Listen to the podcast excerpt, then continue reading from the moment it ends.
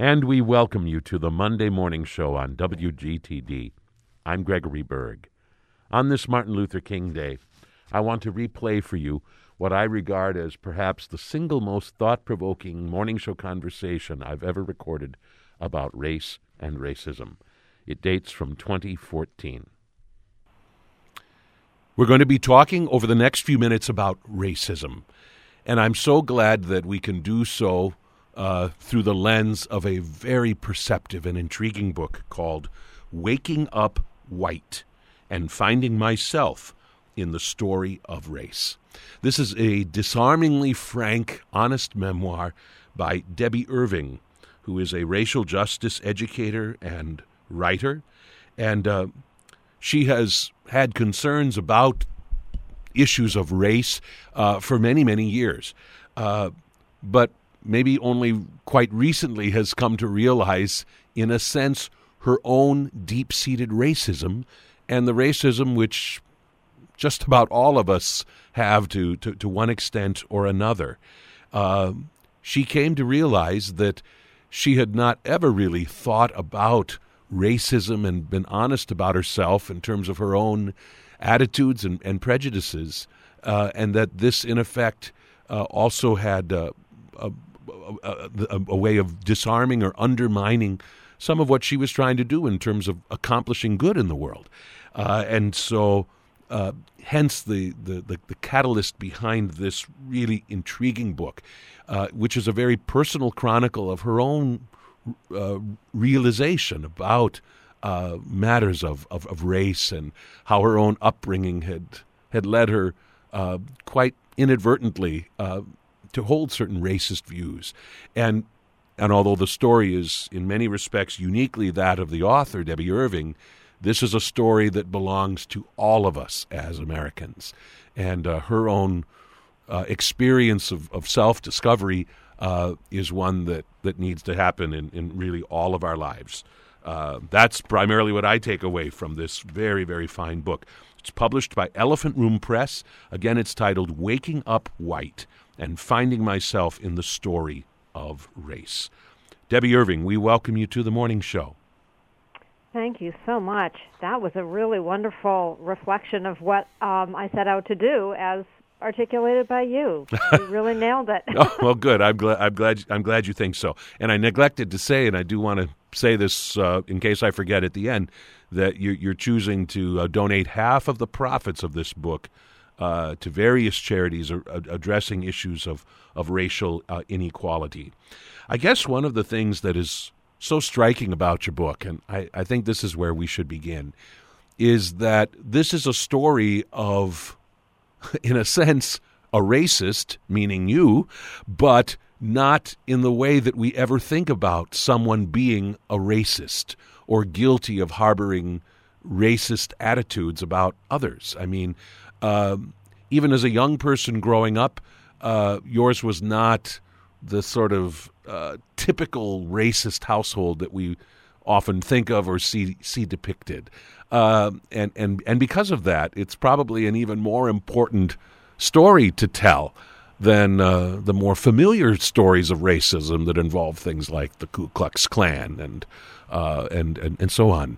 Um, tell us more about the experience of, of telling such a, a, sort of unlikely story of racism. Yeah, I really you know, I think I I think the first line in the book is once upon not so long ago, if someone had called me a racist, I would have kicked and screamed. I would have run away to lick my wounds. right. Um, I really had no idea. For me, for I'm 53 years old, and until the age of 48, when I had my big aha moment, um, I thought that racism. I confused racism with prejudice. I thought it was when you didn't like a person of color, or you said or did something, you know, nasty.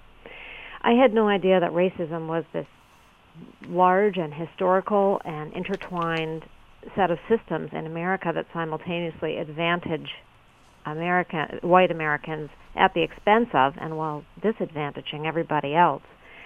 Um, and so for me, the process of coming to terms with what that meant in my life, you know, the the process of that self discovery began with the tangibles. Like, wait a second, the town I grew up in was I thought it was exclusively white because whites could be, you know, had somehow achieved more and were able to afford homes in that town.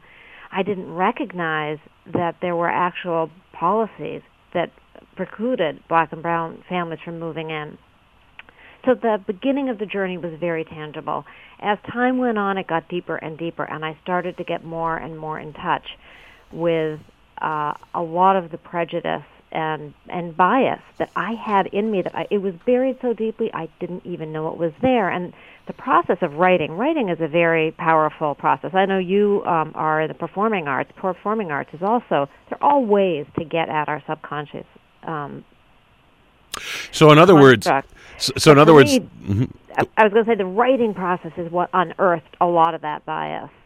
So it's not that you had this aha, oh, I have all these feelings, I'm going to write about them.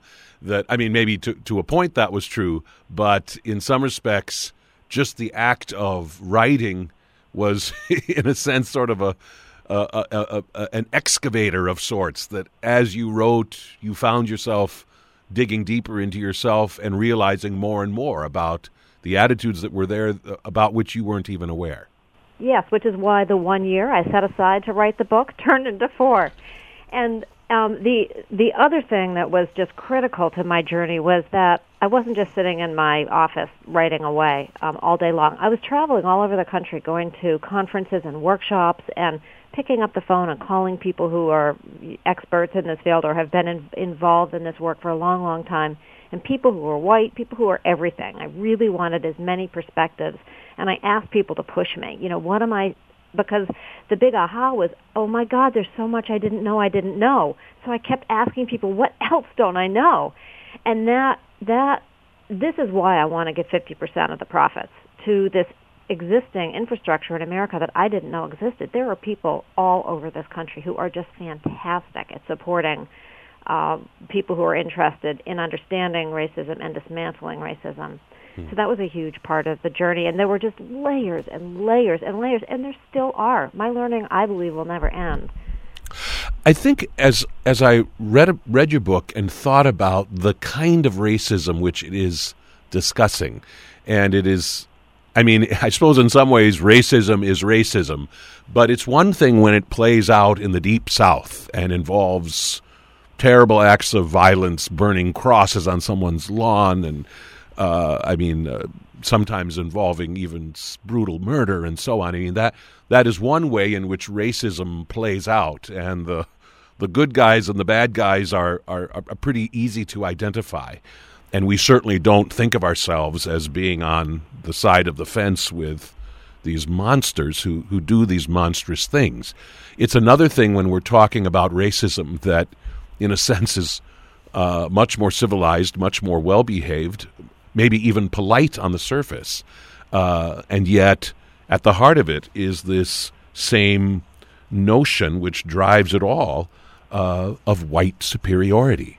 And, uh, and because it's something we are less aware of, it's probably even, in a sense, more important to, to talk about that and, and write about that. Yeah, and I and I think um, that I did myself a real disservice by and you know i'm not sure what else i could have done because i was really behaving in the way i was socialized to, uh, or thinking thinking and acting in the way i was socialized to think and act. But i did myself a real disservice by thinking the south were the bad guys and that the north was somehow not complicit. You know even if we go back to slavery the north was completely complicit in slavery because all of the financial institutions that were developing everything that was going on in the north was happening because of the economy that was being built um, on the South and on the backs of enslaved Africans. So um, at every stage, really, through history, when you really start digging, you go, oh man, mm. no, I can't believe that. So uh, there's so much to learn. There's so much awareness to raise. When you talk about you mentioned something about nice. I can't remember. I have a, a chapter in my book called "The Culture of Niceness." One of the most unexpected ways I rec- I began to recognize that I was contributing to the problem is that I was raised to really not rock the boat. That conflict was something to be avoided, and I developed this just extraordinary antenna, antenna, as many Americans do. That when you start to get into that tense area in conversations, you steer the conversation elsewhere and you think about what that means for people um, who are experiencing some kind of a marginalization or disadvantage, whether it's race, whether it's someone who's living with disabilities and would love to see some changes around that, or whether it's around sexual orientation, whether it's around class oppression. There are all these ways that people get marginalized, and then people who are in the dominant group who have been trained not to see that complain that as complaining and as some kind of a moral failing or a social faux pas it gives no voice to the people whose voices we most need to hear to create an equitable America. Hmm. For those of you just joining us, I'm speaking with Debby Irving. We're talking about her memoir, Waking Up White, and finding myself in the story of race. Uh, the first section of your book, after the very uh, well written introduction, is called Childhood in White, in which you describe uh, uh, some of the ways in which your parents, uh, almost certainly inadvertently and unconsciously, passed on all kinds of, of racist af- attitudes to you, which you fully embraced. Again, not not even understanding that that that was occurring. Uh, I have to ask uh, if if your parents, uh, either of them, are still alive, and and and I wonder what it was like to write about your own childhood and write about some of these issues, um, and wondering how they would receive that, or if did, you write this in a sense in cooperation with them? Uh, how how did you handle what I suspect was a pretty sensitive issue? Yeah. Um, my parents, uh, neither of them are alive, and and I don't think I could have written this book if they were alive um, I didn't plan it that way. It was just the timing of the big wake up moment for me, which was a graduate school course where I was asked to spend six months digging into my own um, history. Um, it, that just happened to occur, uh, you know, a couple of years after they had died. They died fairly close together. Um, that said, I'm from a really close knit family. I'm one of five children and one of 20 first cousins who spend a lot of time together. And the all of my siblings read the book. The, the book that's out is version 10. There were nine versions, um, each heavily vetted. Both, and many, you know, many writers do this, but not every writer gets as many test readers. So I had actual focus groups, and I also had family members reading each version. And um, you know, so by the time we were ready to go, everyone had had, and maybe this is another reason I needed four years, not one because everybody needed to wrap their heads around what I was doing and what I was laying out there on the line. But, you know, I think ultimately we all embrace the idea that are we really going to make a choice to um, maintain some myth about our family or make ourselves look good when there are millions of people suffering over an issue? No, we're not. The the right choice here is to really let, let Debby lay it on the line, or if not let, because I could do it, but support Debby as she lays it on the line. And um, my family has been incredible. Yeah. The first chapter starts with such an interesting story, which involves uh, the way you put it in the as you described the story, the Indians. Of course, now we would say Native Americans, but a question you asked your mom when you were just five years old: Whatever happened to all the Indians? So you must have seen a story or seen a picture uh, about the Indians. Well, where are they now? And uh, describe to our listeners the the answer that your mom gave you that day? Well, to put it in context, I hadn't just seen a picture. I was full on obsessed with Indians in the way some kids are obsessed with trains or you know, you name it. Thomas the Tank Engine. I was obsessed with Indians. I had little figurines. I wanted to live in a world where people lived in teepees and we cooked over over the open fire. I was a horse fanatic. I still am. I wanted to ride my horse bareback. I wanted to fish all day. I wanted to be an Indian. And so when I asked my mother that question, I was already completely enamored and I, and I had romanticized this culture. Um, and I really was hoping that the answer was going to be, "Oh, would you like to go visit?" You know, they live just a couple miles away. So I asked her whatever happened to all the Indians, and she said they they drank themselves to death. They just really couldn't handle liquor. And when I say that, and when I'm giving um, a talk, there is an audible gasp in the room. And yet people will come up to me afterwards and say, I was told the same thing. And um, and that audible gasp is pretty similar to what I felt in my body as a five year old. I think that's why I remember this situation so clearly, even though I was five. I the, I just the, the the bottom fell out from under me. I was crushed. I was devastated, and I must have pushed her. Uh, my parents were very much believers that you protected children. So the fact that she went on to tell me this story about a, a drunken Indian on a rampage who axed an entire family became a part of that discussion, which the bottom then dropped out further. What's so sad about that story is that both the idea that um, Indians were drunk and Indians were savage was repeated again and again and again and again throughout my life in books and um, TV shows and movies. And so that's that stereotype that she had gotten from somewhere um, got reproduced in me. Hmm. And you write I got. Uh, I mean, instead of getting a, a really thoughtful and complete uh, uh, answer, you write, instead, I got hand me down snippets that never added up and left me feeling confused and upset. Neither my mother nor I understood that moment as one of many in which she was racializing me. Without ever once mentioning the words race or skin color, my mother passed along to me the belief that the two were connected to inherent human difference. But I want to ask you about something else that even goes beyond the specifics of this sort of of account of what happened to uh, Native Americans.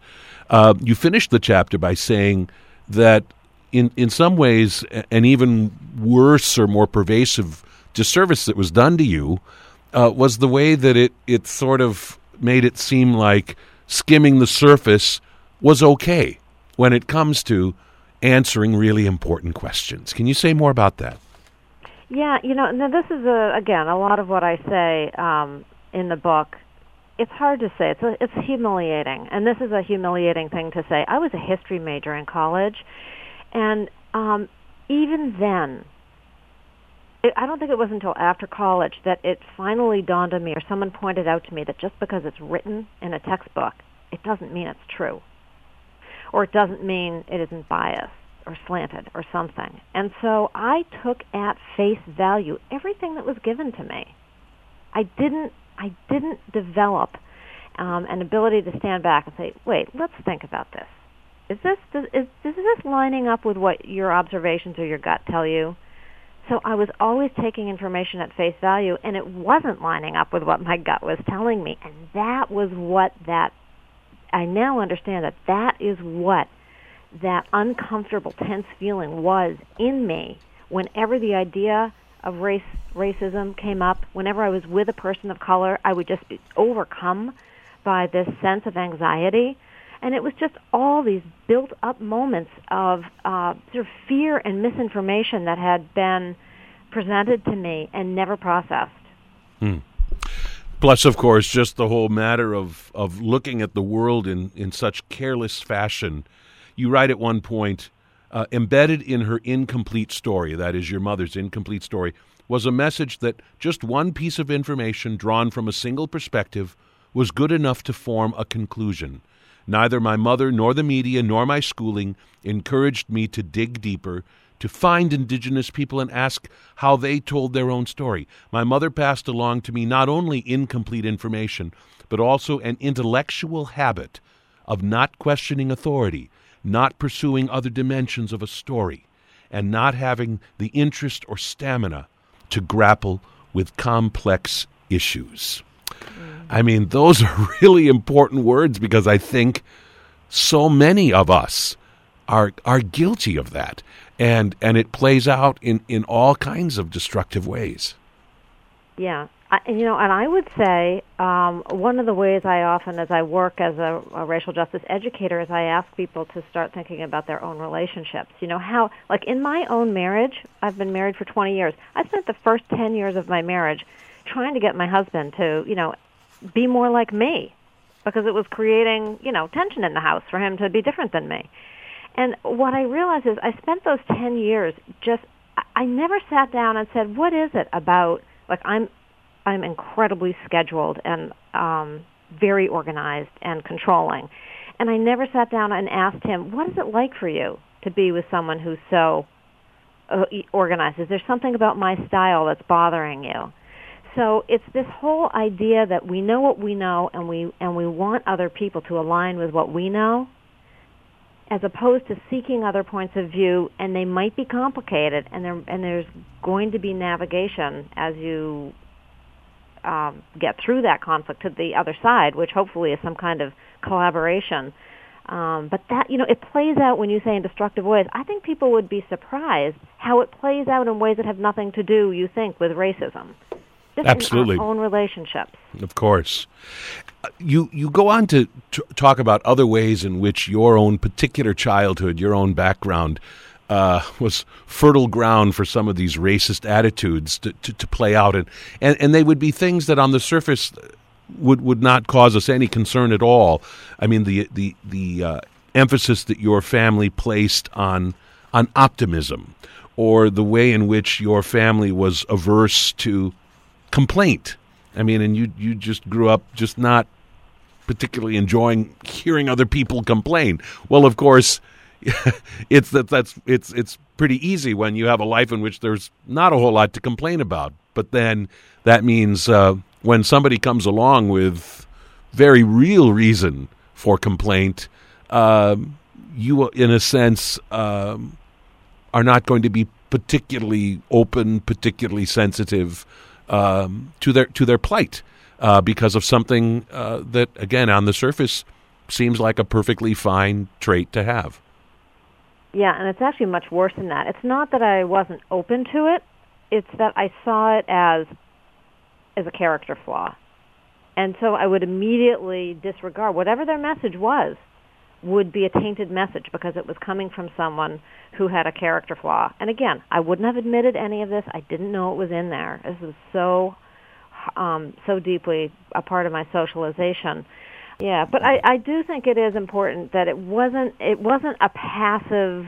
I'm not going to seek out your your different opinion. It, right. It was more than that. It's like yeah. if you offer something that doesn't align with with what I think, or if you come across with a complaining tone, I'm just not going to hear you.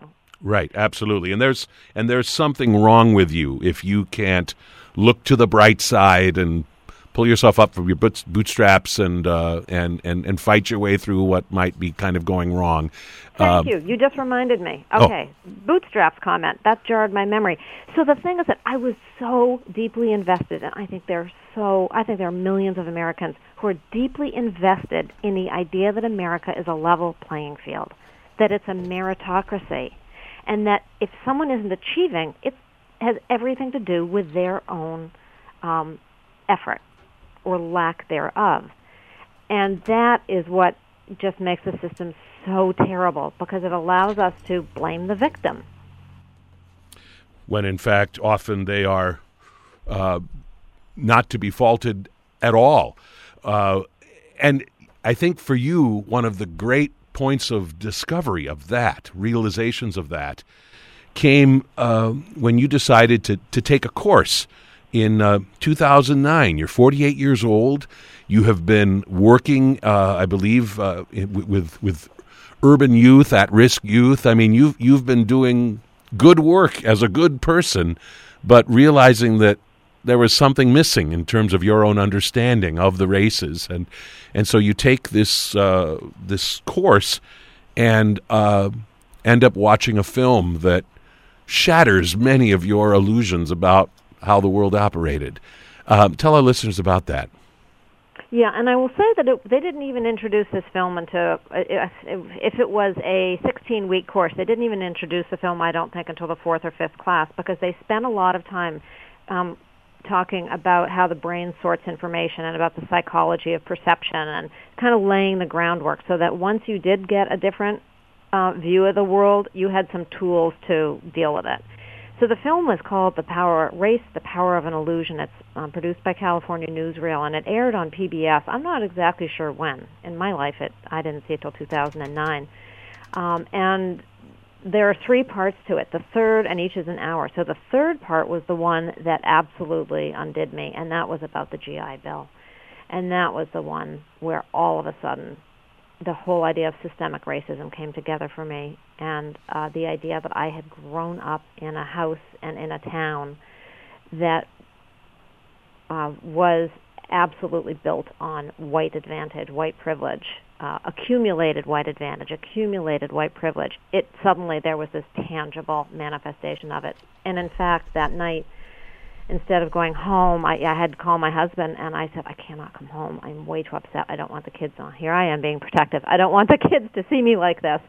And um, so I drove out to Winchester, which is the town I grew up in, and is a 20 minute drive from where uh, we live and where the school is that I was at, the college I was at.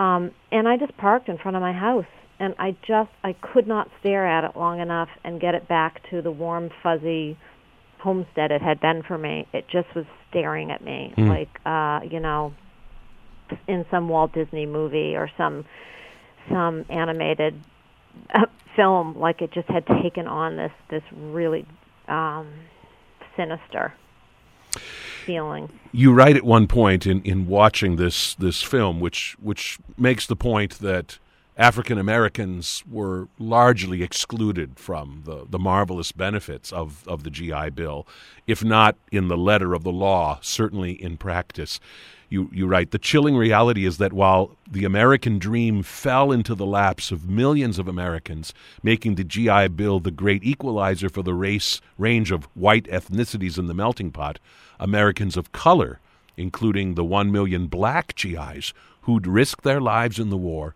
were largely excluded. The same GI Bill that had given white families like mine a socio-economic rocket boost had left people of color out to dry. I'd been reaping the benefits of being a white person without even knowing it. And you say watching this film was like driving by a grotesque car crash.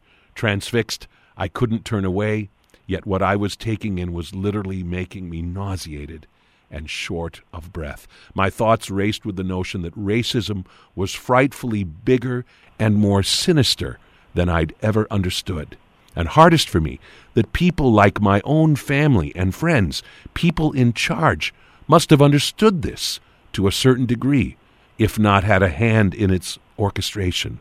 This was intentional. This was manipulative. This was not freedom for all. I can, as, as you write that, I mean, I, I think most of us can put ourselves in your shoes and realize how this had to shake your whole world, your your very being to its core. Mm. Yeah, it it really did. It, it, actually is shaking me just to hear you read that. Hmm. I've never heard anyone but me read that out loud. Hmm. And I I wonder then if you could explain to our listeners what sort of impact that had in terms of what you did about that besides the kind of driving around and not going home. I mean, kind of the emotional reaction. I mean, what does one do uh, tangibly when when you come to that sort of radical new understanding about how the world works? Well, the benefit I had was that I was in uh, the midst of this course. It was a you know graduate level course. There were probably twelve of us, and just this phenomenal professor. And so I was in in a com- in community going through this and um, and there was just so much work. There was so much reading and so much writing that I just had to process it. I had no choice but to process it.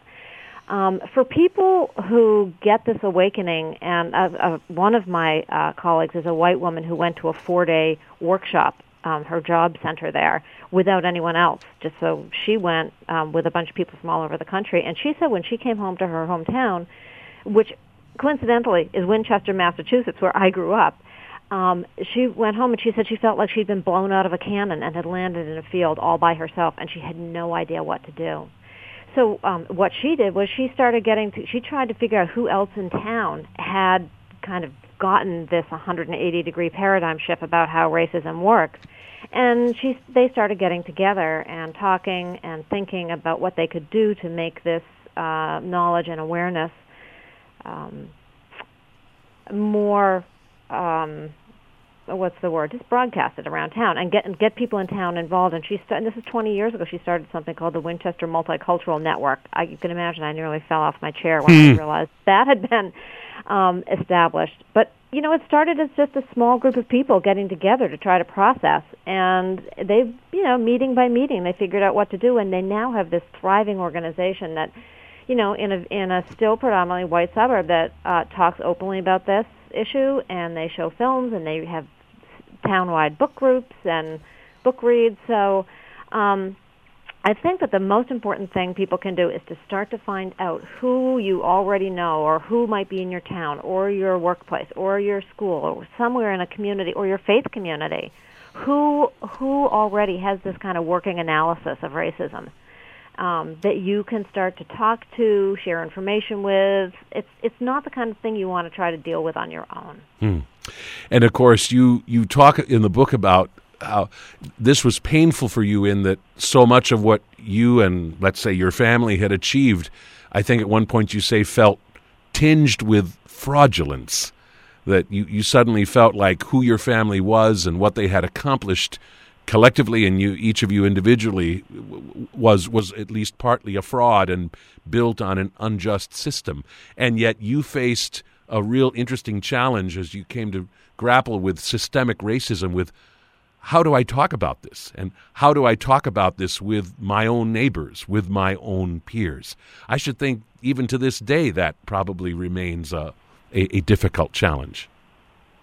Well, you know, that is a, that is one of the most interesting aspects of the journey. When I first got out of that course, I had a lot of ideas and new understandings, but I could not get them out. I didn't have the language and I was so constricted socially in terms of uh, you know social code about what was and wasn't okay that I could hear people around me speaking um, about like the the Henry Louis Gates incident. Um, I don't know if you remember that, but a black Harvard yes. professor was trying to get into his home, the key's not working, and suddenly it's this nationwide thing because the police show up. And um, anyway, so people are all around me, and I were talking about that, and I couldn't I couldn't for the life of me string a sentence together that would help them shift their thinking. And so I realized, oh my God, I, I need to learn how to talk about this. So I have put a huge amount of energy into learning how to talk about it, um, both so that I can express what's in my heart and in my head, um, and that I can do it. And I can kind of meet as a teacher. One of the things we think a lot about. I was an elementary school teacher, and now I'm an adult ed teacher. Um, we think a lot about meeting people where they are so, you know, there's no good if you're teaching math trying to teach a second grader, you know, seventh grade geometry. They won't get it. That's why we, we meet people where they are. We give them the information they need to get to the next level. I've worked really hard to figure out how to talk to people in a way that meets them where they are. Mm-hmm. And I can pretty quickly sense, as can anyone who's in this work, we can pretty quickly sense where someone is. And, um, you know, the worst thing you want to do is make someone feel, uh, you know, shamed and blamed. Um, we really want, and when I say we, I mean I, I now absolutely consider myself a part of America's racial justice movement, and it is a an amazing group of people, coast to coast, hmm. and north to south. Uh, we we're really more and more working from a place of compassion and one human family and you know human justice, not just racial justice. It's about human justice. And so my language has changed a lot over the four years. It hasn't just gotten um I'm not just better at doing it. I'm it's fitting who I am, hmm. if that makes sense. I've really tailored it to who I am and the way I like to work. And now I'll talk to anybody, anywhere, anytime. Just get me going. Continuing my conversation with Debby Irving, talking about her memoir, Waking Up White, and finding myself in the story of race. I think, in, in many respects, you you make some of your most important discoveries, uh, n- not just about your own personal, individual racism as it has played out through your childhood and into your adulthood, but also sort of stepping further outside of your own personal experience to to understand what systemic racism is uh, all about. And uh, this came in sort of fits and starts, I suppose, for you. But uh, at some point, particularly after watching uh, a very important uh, Nightline video on ABC News, you came to a kind of a new realization of what you say is uh, an isolated outcome connected to an entangled and entrenched system invisible to the eye. Tell us what you saw on Nightline that helped you understand systemic racism in a way you never had before. Right. It was um, Ted Koppel did a piece there following uh, the death of a 17 year old black girl uh, who had been hit by a truck as she was crossing the street trying to get from um she was en route to work and she had gotten uh she, it was a it was a commute that required a couple different buses and she was getting from I don't know if it was bus A to B or B to C but anyway she was trying to get from one bus to the other and crossing traffic and got uh hit and she died tragically. Everyone in Buffalo understood it to be a tragedy the black residents of Buffalo immediately understood that it was connected to the racism, the systemic racism in the city. The white people in Buffalo, and these are of course all averages, I'm sure there are some on both sides that don't fit this description, but by and large, the white population of Buffalo said, God, you're playing the race card. That's ridiculous. What could this, you know, and uh, what I understood was they were all thinking, the white people were thinking, that to say this was a racialized incident meant that the truck driver had purposely run her over because he didn't like the fact she was a black person. And that is exactly what we want to try to get away from in this country, and that's what I have gotten away from thinking. But that there was a whole system to be analyzed, a series of systems. And in this case, if white people could have listened to the black residents, they could have learned so much. But they did what I used to do, which is say, oh man, you know, you're stirring the pot, you're making a mountain out of a molehill. If you just stop complaining and kind of, you know, pull up your bootstraps and go with it, as opposed to putting your energy into complaining, you know, maybe you get somewhere. Hmm. What had happened was um, a new mall. Here, here's how it was systemic. A new mall had been built in Buffalo, and in building the mall, um, the city considered the transportation routes that would be available. So people could drive. So, you know, there's a highway built, a road built there. There's plenty of parking. Okay, now what about people who want to get there by public transportation? Well, they realized that one of the buses that was going to make um, a very close, that was already going close to this new mall, was coming out of an impoverished black neighborhood. Sort of a redundant sentence there, but um, and they didn't want that as they said, they didn't want to move the problem down the line. And so they rerouted the bus system to discourage people from that community going to the mall. Now, people don't just go to a mall to buy. People go to malls to work. It's a critical piece of our economy. You know, you work, you buy, it's you feed in, you you take out. And so this one girl, Cynthia, uh, 17 years old, wanted a job desperately. She had gotten uh, pregnant. She had now had a young child, and she was trying to do school and work. And um, she she did get a job at the new mall, which she was really excited about. It required like an hour and a half commute, several different buses. You imagine in Buffalo in the middle of the winter with like a half an hour change in that cold, snowy weather. And it was right near Christmas, and she was making the cross from um, one bus to another. And she had to cross seven lanes of traffic. There were snowbanks and you know she made a run for it and she was killed. And so that for me when i saw that i thought oh man okay so there was an actual conversation around the table where you know white people were saying no we don't want black people at our mall. There were even conversations um that were with store owners where they said where store owners said are you who's the population going to be? You know do i want to bring my shoe store here? Who's your population going to be? Well it's going to be the white people from buffalo. We're not going to we're going to discourage the black population. So that was a lot of very intentional explicit um, what i would call social engineering economic engineering. Um, and again, I don't want to pass judgment because I might have been that person sitting around that table wanting to make a business move that would protect my business interests. Hmm. But that's all it takes. It takes trying to protect your own interests without thinking about what the impact is going to be on other people. That is that is core to how racism gets reproduced. Or racism, um, let me say it another way, are structures of who benefits from the systems we put in place and who doesn't benefit. And and and in ways that are, are, are, not all that obvious. I mean, until we examine them this closely. But I mean, otherwise, these are connections that most of us never see ever in all our lives, unless they're pointed out to us. Right. And what kills me is that there are so many people not so many. There there is an amazing group, as I call it, the infrastructure of racial justice educators across this country who know that film exists, who show it when they give workshops, who can explain this.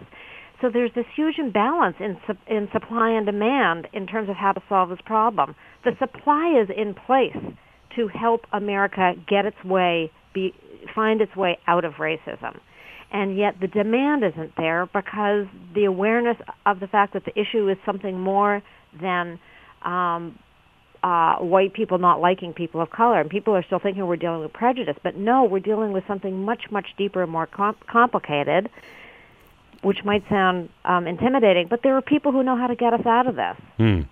But yes, we're talking about something much more ingrained, and also something that is not on the surface nearly as grotesque uh, which which makes it all the, the, easier to, to, to ignore. You you write in talking about this this very sad story of of, of Cynthia. Uh, again, who was was killed in that in that uh, as as she was crossing the, the road on her way to work. You write, without setting out to perpetuate racism, the white mall developers did just that. All they had to do was what most business people do put protecting an investment ahead of weighing the impact on people you don't know. How many millions of conversations like those of the mall developers have played out at conference tables surrounded by white decision makers? A little later in the book, you talk about another image or metaphor that is uh, important in this conversation, and that is of the level playing field.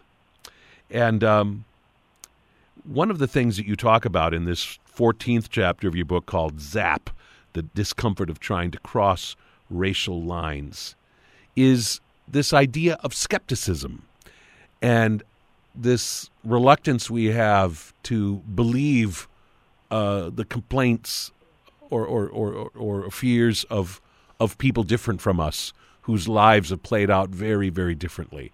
And how that that very skepticism, uh, in a sense, see, uh, serves to charge the situation uh, even more acutely. Can you say a word about how this has played out for you specifically, or how you've seen this play out? Yeah, this is a really important point. I'll give you an example, and then I'll give you a really easy uh, way for anybody to start making change in their life right away um, that can help uh, let the grip of racism loosen a little bit. So I, when I was a, before I was a classroom teacher, I um, was a nonprofit manager, and I really wanted to diversify the board and diversify the staff and diversify it was in the performing arts, diversify our audiences. Um, and I wanted to do that because I understood that we wanted to represent the community, the city that we were serving. And yet, with all that good intention, um, you know, I brought one black woman to the board which is so tokenizing. I mean, I would say if anyone's going to start trying to diversify boards, bring several people on and really get some some um, consultation about what you're doing. So we brought her to the board, and we had there was a big fundraising luncheon in town. It was uh, pairing funders, you know, corporate and foundation uh, funders with nonprofit leaders. Well, of course, I brought this black woman with me, and I did it. I'm sure because I wanted to show that we were kind of hip and you know this was back in the 80s when this whole you know diversifying thing was a little newer. And I'm I totally tokenized her. And on the way home from it we were walking and she said oh my god that was awful. And I I said you know what do you mean? And she said I could just I was sitting I could just see everybody there sizing me up and how'd you get here? And you know as she described her experience to me I all the thoughts uh, that I write about in my book went through my head. Is she making a mountain out of a molehill? Um, is she seeing something that's not there? Is she paranoid? You know, I didn't see that. I didn't feel it. Well, of course I didn't see it and feel it. I'm not the one living the experience. And that is the thing, is that we really can't compare our, uh, many of our experiences, we can't uh, compare across racial lines you know, of course, there's some we can. We, we can all talk about having our heart broken by our first love. There are lots you can, but there are many experiences you can't compare. and trying to is insulting and a huge disservice to this, the fight for racial justice. Um, and so the one thing I would say that every white person can start doing right away, believe. Just believe it. When a person of color tells you an experience, or a person who's different from you in any way, a person who, you know, if you're straight and, and they are are not. If you are middle class and someone is living in poverty, or if they're in a wheelchair, or if they're in a wheelchair, or if they weren't born in America and you were, and they're living the experience of an immigrant, when they start sharing, when someone other than you starts sharing their story, it's a gift. It is like a, it, it's a gift. They're trusting you in a way that is much harder than I think someone like me from the dominant culture, almost top to bottom, um, could imagine. And just believe. That is one of the most important things we can do. Listen and believe.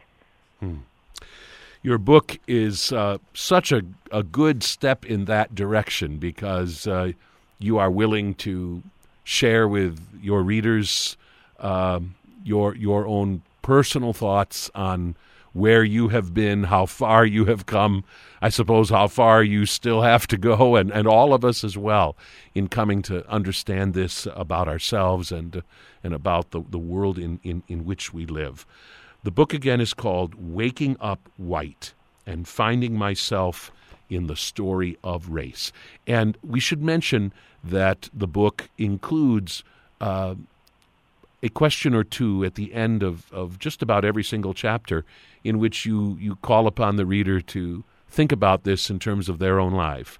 And, uh, and the book also has uh, very thoughtfully crafted uh, ideas on how someone can act upon some of these new realizations about what racism is all about and the way in which it uh, spoils uh, all of our lives.